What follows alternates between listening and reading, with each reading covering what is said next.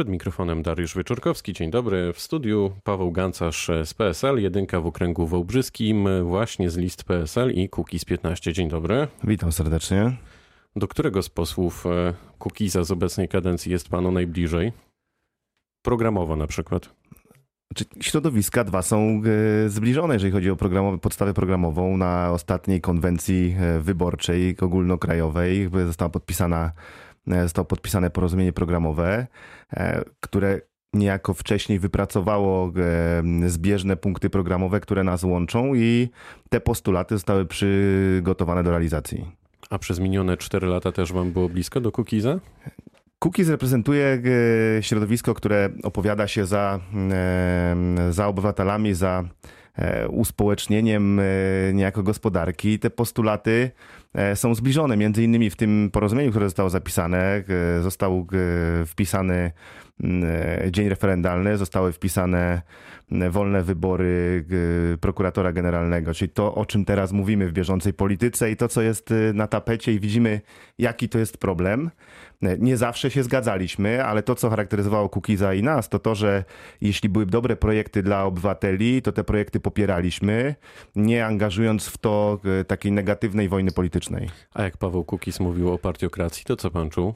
Często wymieniając przy tym PSL. Ja myślę, że e, ja myślę, że taki stereotyp, który funkcjonuje w przestrzeni medialnej o polskim stronnictwie ludowym, on jest wciąż aktualny, on jest wciąż podgrzewany przez e, media różne e, i te media prorządowe i media komercyjne.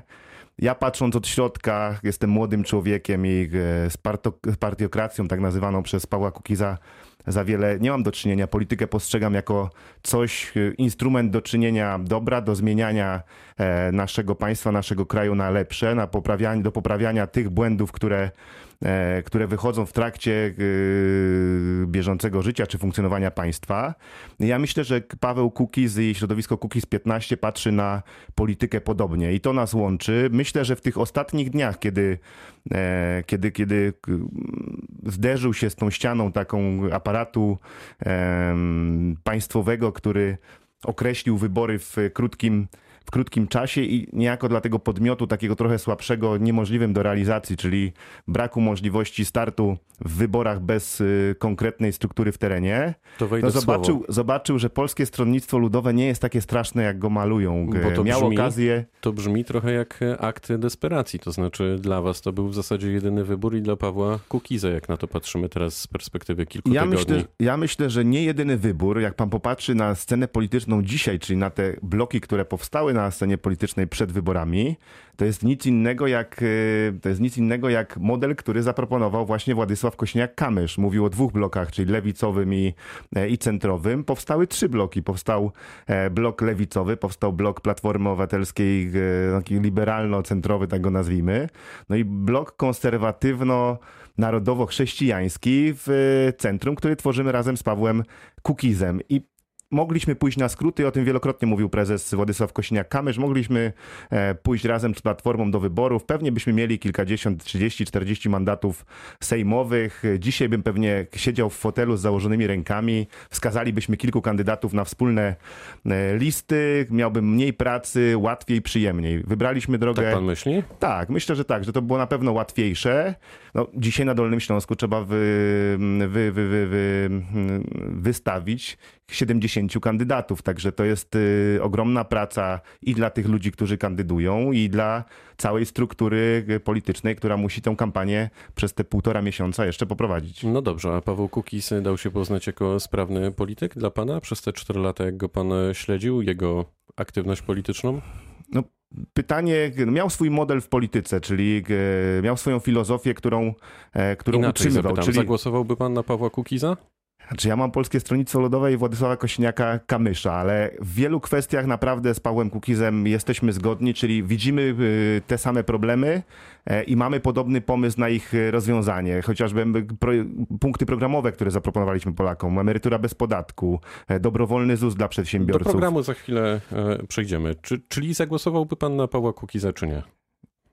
Jest z okręgu opolskiego, a nie dolnośląskiego, wałbrzyskiego. Będzie mi, e, będzie mi trudno fizycznie. Bardzo sprytna ale, odpowiedź. Ale, ale, ale naprawdę są to środowiska zbliżone, tak jak mówiłem. Paweł Kukiz miał trochę inny pomysł na funkcjonowanie swojego stowarzyszenia w polityce, czyli nie zarejestrował nawet formalnie partii politycznej. Stąd też niemożliwa była formalna koalicja Polskiego Stronnictwa Ludowego i, i Pawła Kukiza. Nie pobierał subwencji partyjnej.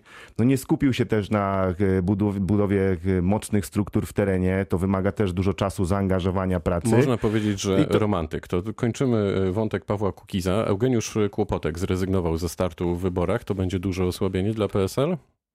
Czyli Eugeniusz Kłopotek chyba nie chciał startować z tego, e, co wiem, w wyborach. Deklarował, że e, kończy swoją przygodę z polityką czy duże osłabienie? PSL jest mocny wszystkimi ludźmi. Jak pan przyjrzałby się wynikom wyborczym na naszych listach, e, no to one są z reguły równomierne i stąd bierze się efekt i dobry wynik Polskiego Stronnictwa Ludowego, czyli są to kandydaci, którzy każdy zapracował lokalnie w swoim środowisku. U nas nie ma, mówiąc kolokwialnie, takich gwiazd, które przynoszą po kilkadziesiąt tysięcy czy pan kilkaset jest gwiazdą tysięcy. jedynki? Nie, my jesteśmy takimi prostymi, mówiąc kolokwialnie, wyrobnikami w, w terenie. E, znamy problemy, znamy środowisko, chcemy o tych problemach w trakcie kampanii rozmawiać, bo mam nadzieję, że ta kampania będzie taka, że będzie okazja, żeby o tych problemach regionalnych porozmawiać. I tak prezentujemy e, naszą aktywność w polityce. I świetnie. Prawo i Sprawiedliwość kusi wyborców na wsi programem 1000 plus za suszę. Co PSL ma w zanadrzu?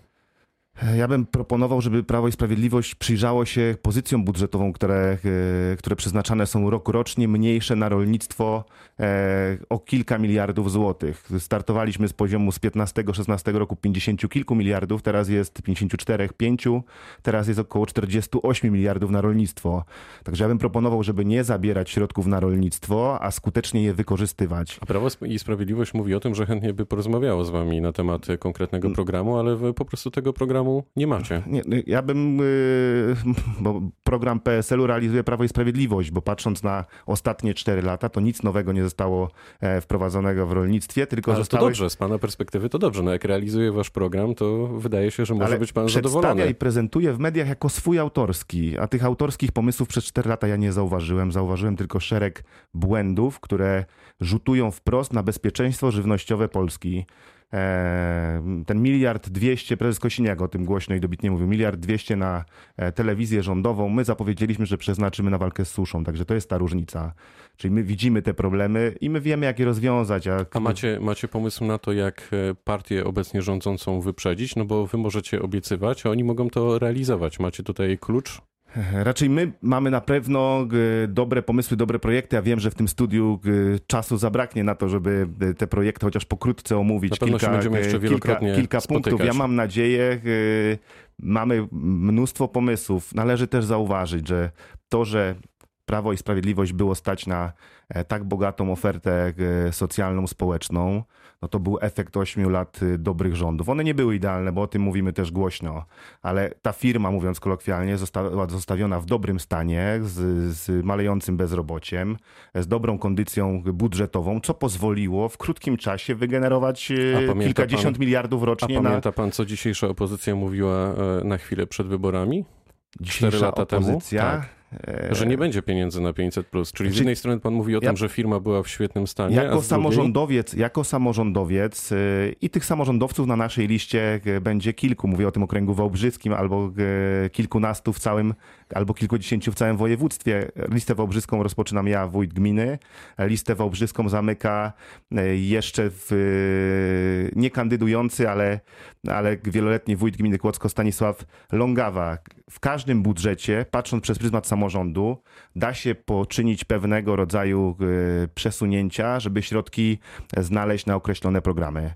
E, nie e, Prawo i Sprawiedliwość znalazło środki na, na programy socjalne, ale kosztem działań inwestycyjnych. Zawsze tak jest, że jeżeli wydaje się środki na, na coś, zabiera się skądś. Ale może to Fakt jest inwestycja. Jest taki, Fakt jest też taki, że e, gospodarka jest w dobrej kondycji e, i w takiej kondycji e, państwo polskie stać na tą bogatą ofertę wsparcia obywateli. To teraz mam taki mini sprawdzian dla pana, żeby wyborcy wiedzieli, jak pan patrzy na pewne sprawy. Proszę o odpowiedź tylko tak lub nie. Jednomandatowe okręgi wyborcze?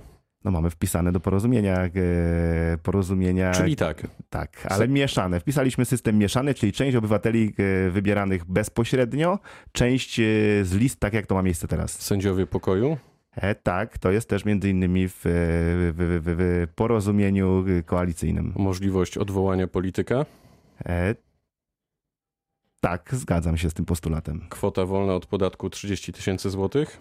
To jest też słuszny postulat, z którym Kukiz 15 nie, Kukiz 15 nie mogło się przebić przez 4 lata. E, to jest wprost wspieranie aktywnych e, mieszkańców naszego kraju. Zakaz finansowania partii z podatków? A z tym się nie zgodzę. Silna i stabilna złotówka? E, tak. I stop dotowaniu obcych koncernów? Tak.